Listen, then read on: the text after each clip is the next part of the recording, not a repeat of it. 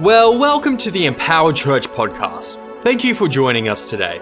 We hope this message inspires you, encourages you, and ultimately empowers you to influence people and transform cities.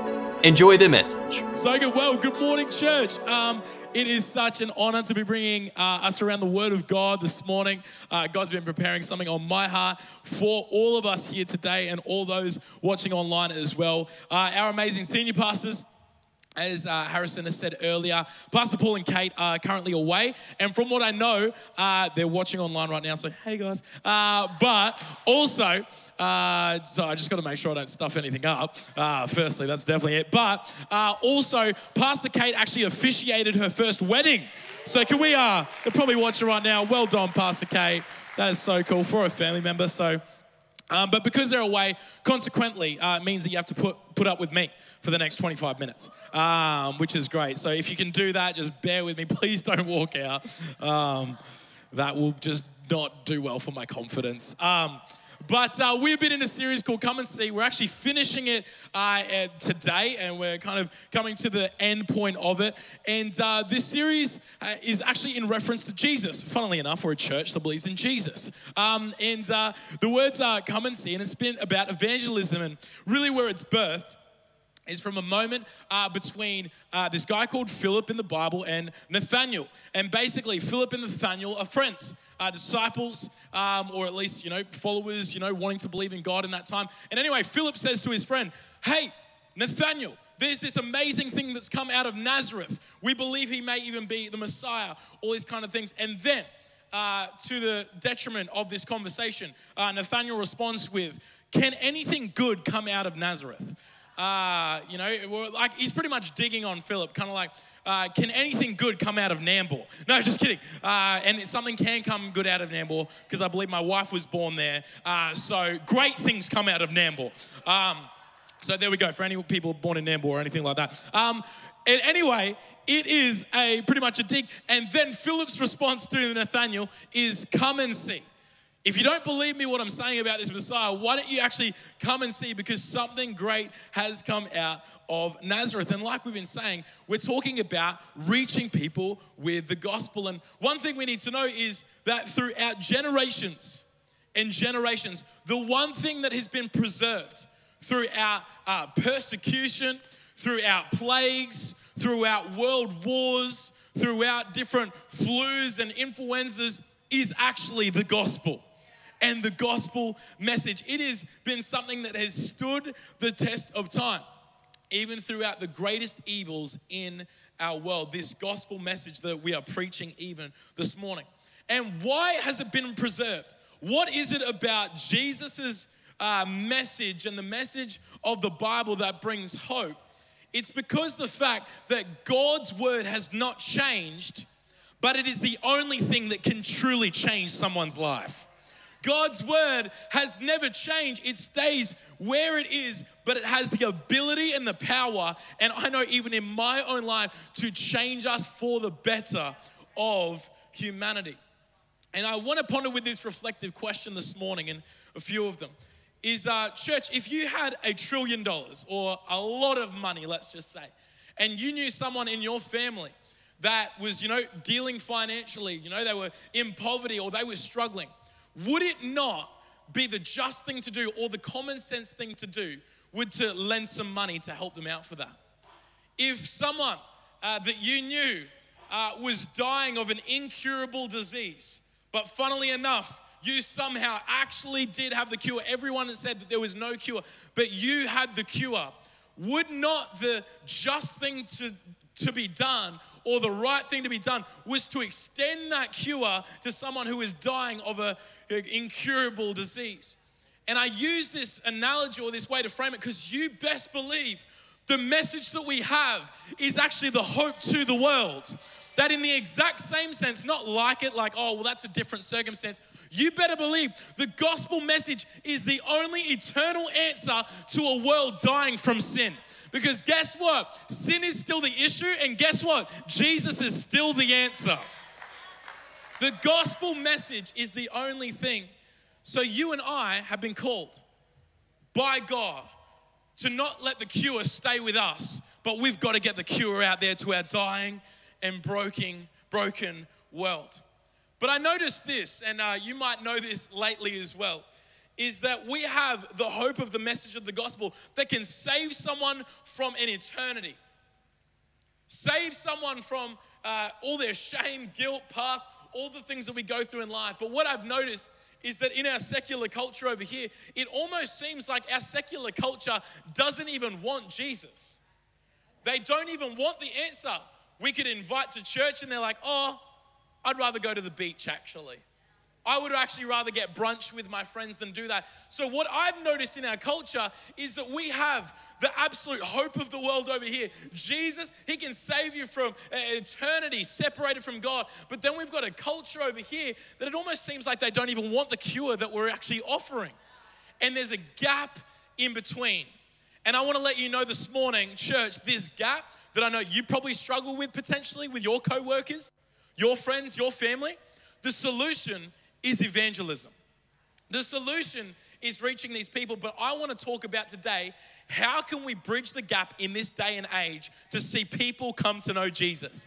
Because it almost feels like the gap is so big and we don't know how to actively act as a church to reach people with the great message of God that we have. There's a reason why we're in this current building and not in a stadium because everyone is coming to church. There's a reason, and we need to be the people that are, are equipped to go into the world to reach it.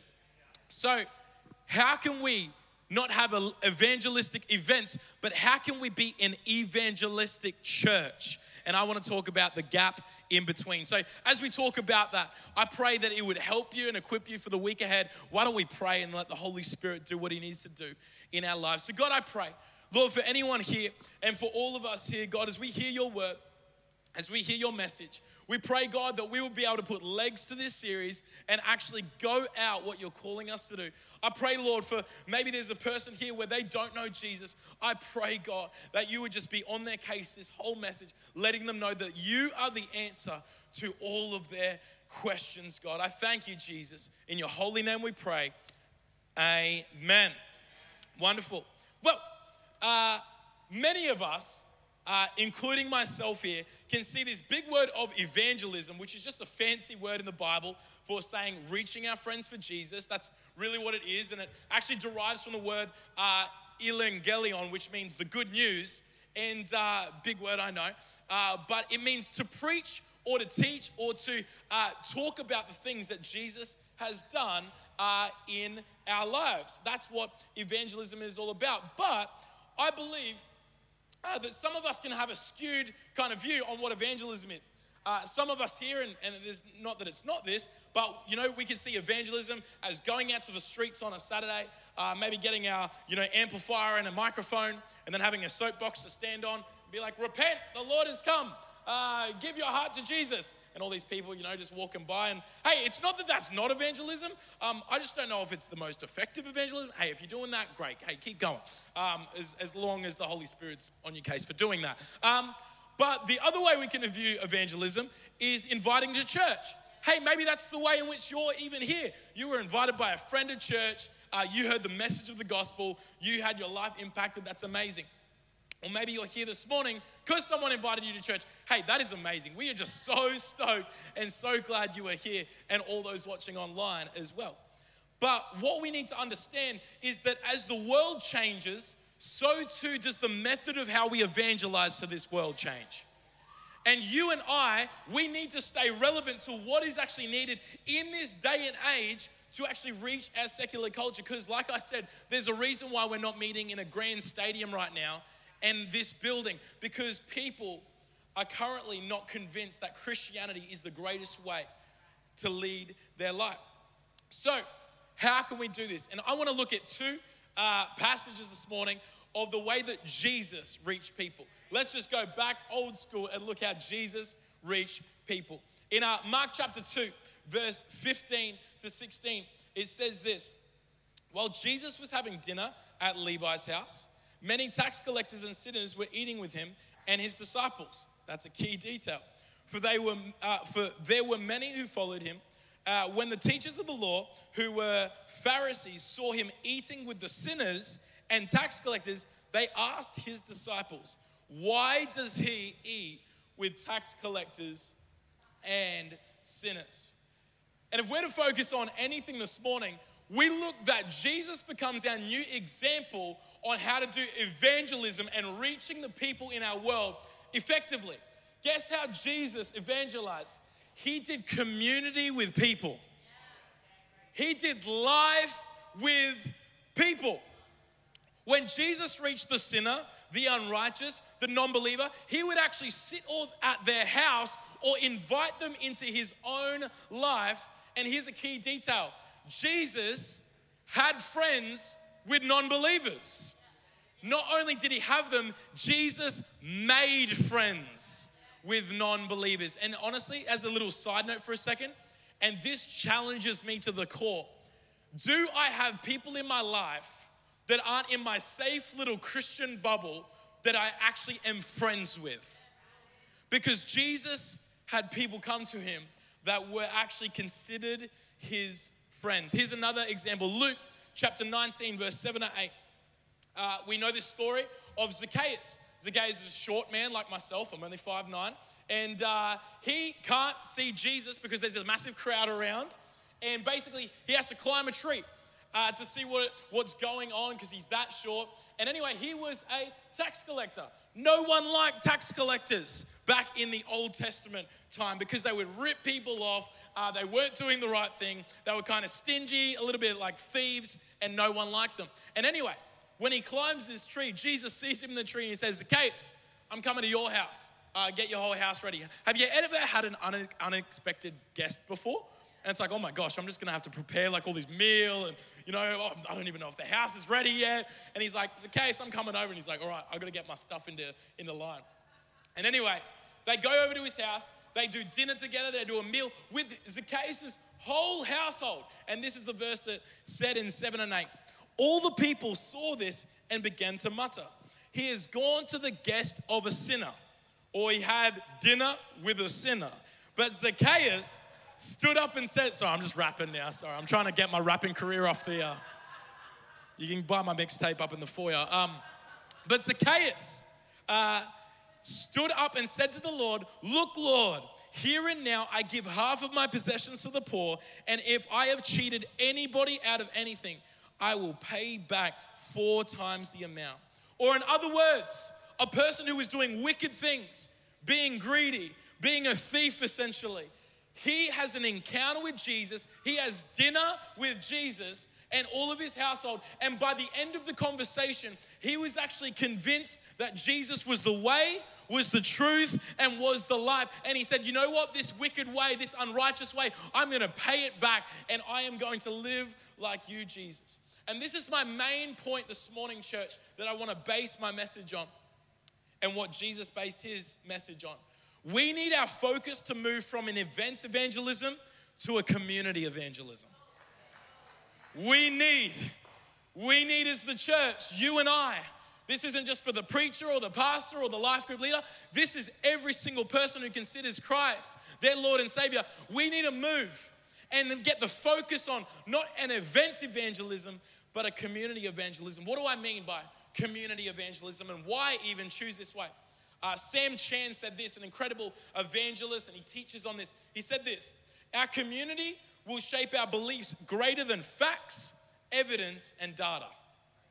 Our community, or our sphere, or our friends, or the people around us, uh, the people in our lives, our community will actually shape our beliefs greater than facts, evidence, and data. I'll put it this way um, my sister uh, got home from America, which is an amazing kind of miracle in itself. She had like three uh, planes. Um, kind of uh, cancelled because uh, she was trying to get back for Johanna and my wedding. Thankfully, due to God, and we were really praying, she made it, including the two week uh, period there uh, of quarantine, she made it 11 days out before our wedding to actually be there, even in about an eight month period of trying to get back to Australia. And anyway, she got back. We were so stoked. It was the first time that we were seeing her, and we were in Coolum. And anyway, uh, we were like, "Oi, it's like lunchtime. Let's get a feed. Uh, let's do like let's just do light together. Let's talk about all the things uh, that have happened in America and you know what God has done." And anyway, uh, we go to this certain cafe that shall remain nameless. Um, and anyway, we go to the cafe, and uh, we, we order. Uh, there's probably only one there anyway, so like, you know, Coolum anyway. So anyway, we go to this certain, uh, certain cafe, and uh, we're all ordering, and I think I'd ordered my meal already. And then uh, Maddie and Joe, Maddie, my sister, and Johanna, my wife, they, they were still ordering and whatnot. And uh, the, the business owner that was kind of serving us had already ordered mine, and I'm going over to the water uh, to grab a you know bottle of water for the table, three cups and whatnot. And anyway, he kind of stops Maddie at her order and kind of comes over to me where the drinks is, and he could kind of do that from where he was standing, and basically said, "Hey, hey, oh, just want to let you know, and you guys just got to be really careful. Um, uh, it's really random. I know. We're really sorry about this, um, but there's actually a spider." Um, that's actually kind of crawling uh, around like the drink area, and you just need to be really careful. And I'm like, I'm just so confused. I'm looking over at Maddie and Joe, and like they're just confused, like, what the heck is this guy on? Like, get your cafe in order, bro. Uh, like honestly, what I was thinking in my head was like, bro, I'm gonna call work health, work, uh, like uh, workplace health and safety. I'm gonna shut you down in a second, son. You know, that's what I was thinking in my head. I didn't say that to him, but I'm really confused. And he's like, just be really careful because yeah, he kind of comes out and just be careful. I'm like, what the heck is going on? Anyway, we're all confused. They keep ordering or whatever, and I'm I'm kind of like, I'm not scared of spiders, but like, you know, I'm just kind of, it was a little bit intense to me and I was a little bit unknown. And I'm kind of like lifting up the glass or whatever and kind of checking this and pouring the water. And I'm like, what is, like, this is, who says that? Like, get the spider. It could have been that hard. Anyway, I'm getting the water and out of my profiteroles, sorry, peripherals, um, out of my peripheral vision, I hear this absolutely sound from the demonic realm like you know like it was just disgusting. And out of my peripherals i see this hairy disgusting massive huntsman come out. And i like freak out. I was like so shocked. But the fact that it made a sound was a little bit how you going? And i realized that it was it, it was a huntsman. It was a kmart toy that this business owner started losing it, laughing, just absolutely cacking it over here because I had freaked out. I had jumped, and most of my pride left with me. I was so shocked because I was genuinely scared, and you know, Maddie's laughing, Joe's laughing, that this toy Kmart huntsman had scared me so much, and I was like, all right, I'm definitely shutting down your business now. You're dead. See you later. It doesn't actually exist anymore. No, it does. Um, but I was so cut that day. And, and uh, like this moment that I had with this business owner, with some of my family there, it's funny how that little community in its in and of itself, and what I'm trying to portray, is that when everyone was believing it, it actually started at the beginning, it sounded odd and it didn't sound like it was right, but I actually ended up believing it. And it goes to show that where there is community and community belief, we actually begin to believe what the people around us believe. We actually start to believe, oh, well, maybe this actually could be true. It sounded far fetched to me to begin with, but then I got scared and it actually affected my life. And here's what I'm trying to say with this is that people in your life, your co workers, your friends, the people you do life with, they might not be able to come to terms with that we believe in a guy from 2000 years ago he claimed to be god he died he rose again he's now ascended to the uh, ascended to heaven by the father we can now have his spirit in our lives and one day we're going to be in heaven with him they might think okay the, the, the facts, the my believability system, I don't think that's kind of true or right. I don't, I don't know if I can kind of get over there at the moment. But you know what might help? In evangelism and getting them even just one step closer to Jesus is a community of loving people who actually befriend them. Because as they enter into community, this helps them become more comfortable and familiar with these ideas. Because what, uh, and I'm sure you've been here before, have you ever had an awkward interaction telling your friend about Jesus? Or telling your friend that you go to church, or maybe it's a coworker, and you're like, hey, uh, I just, uh, I'm a Christian. I wanted to, you know, did you want to like come to church one time or did you want to come hang out with a bunch of other people that believe in this guy or whatever? And then they're like, oh, thinking, you know, you see their face and they're thinking of every excuse of what they've got on Sunday. And they're just like, oh, like, I've just got my daughter's netball program. She's three at the moment, but um, she's, uh, she's gonna win, you know, she's gonna do well. And they're thinking of every other reason why not to be there. And then what have we done in that moment? We've actually burnt our bridge where we're now that guy at work or that girl at work, it's like, oh, please don't come back to the lunch table and annoy me with your church stuff. And we've actually burnt the opportunity that God had, and God wants that that child would know Him. But when we have a community evangelism, it starts a little bit differently. And this is what I want to talk about this morning. Imagine if we could move where evangelism moved from an awkward invitation to actually being an enjoyable experience. Because here's the deal non believers actually love to be around Jesus. I would actually say that Jesus, like they would actually follow Jesus up and they're like, hey, where are you going?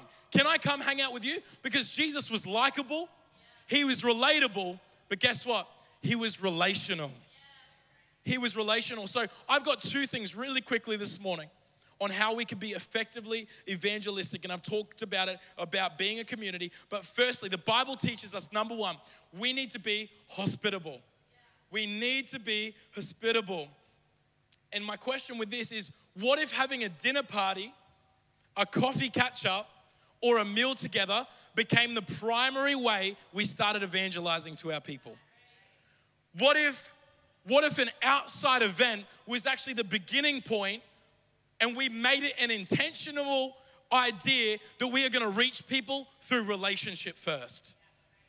Relationship and community. Because guess what, church? In our secular culture, our co workers, our family, our friends, they might not step into a church building right away, but they might step into your backyard for a barbecue one time. Jesus did life with people.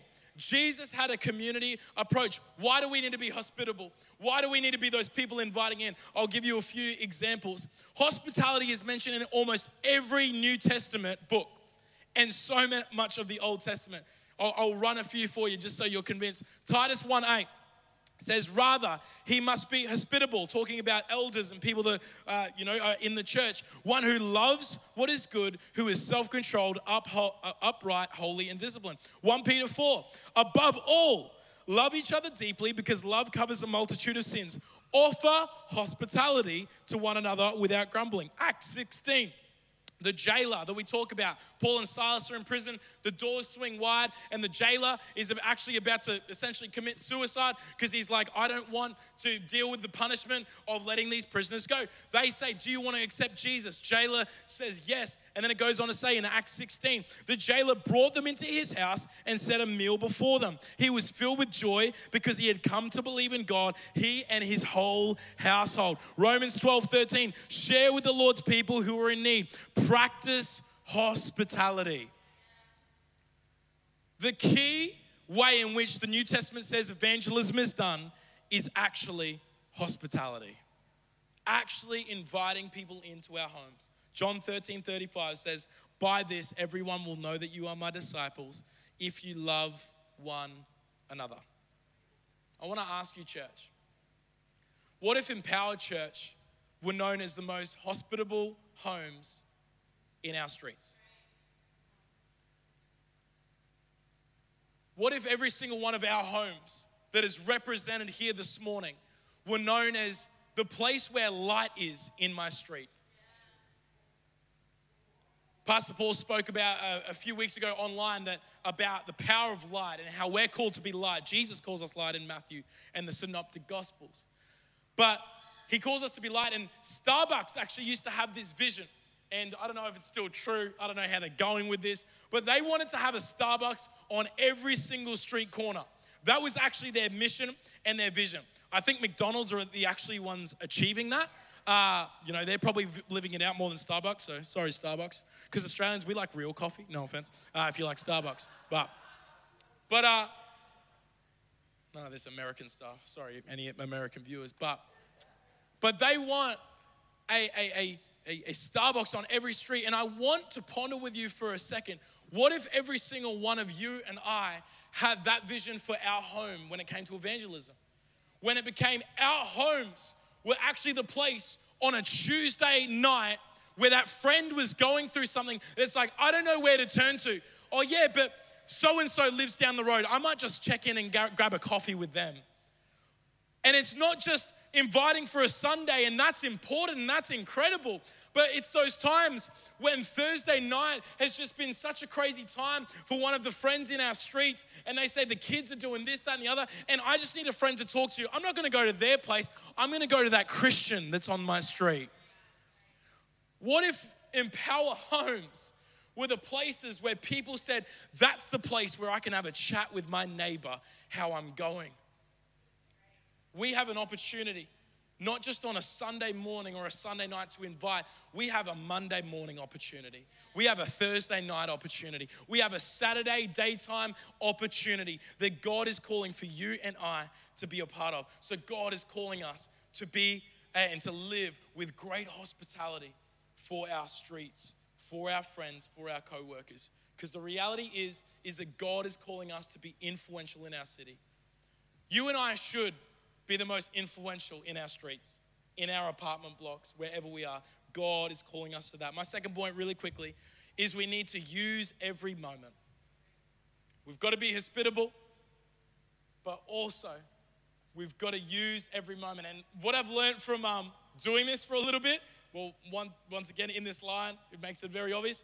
This one truly takes a lot of practice, and it's about being intentional. Uh, 1 Peter 3 says this but in your hearts, revere Christ as Lord. That's what we believe. Always be prepared to give an answer to everyone who asks you to give the reason for the hope that you have. But do this with gentleness and respect.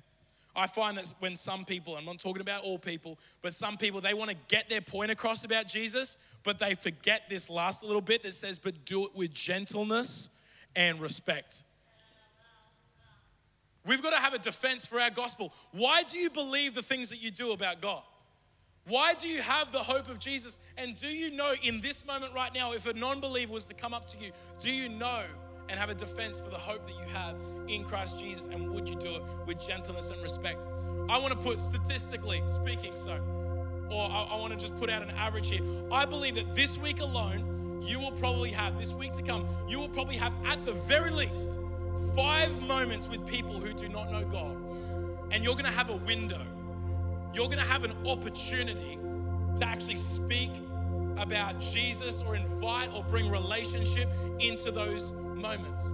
And notice that the scriptures we read about Jesus earlier is that Jesus was op- often invited to other people's houses.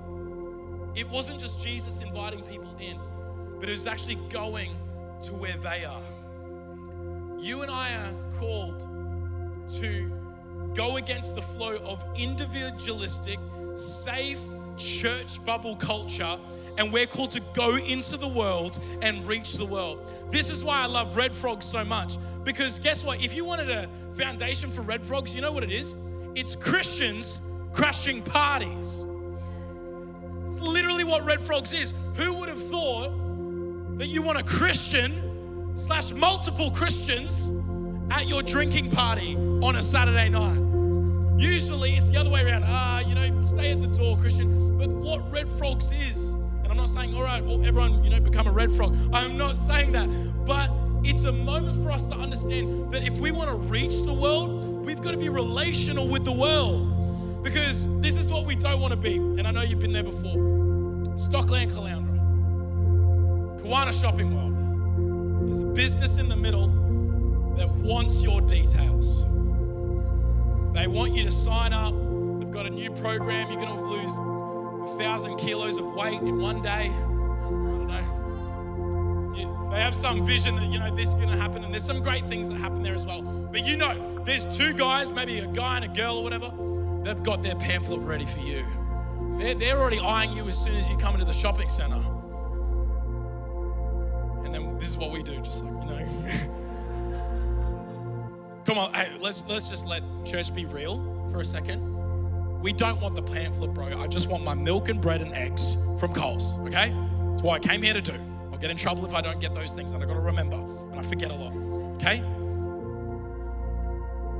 But we have those moments with people in the middle, and you know, and I've actually, here, I'll give you a free tip. This is free.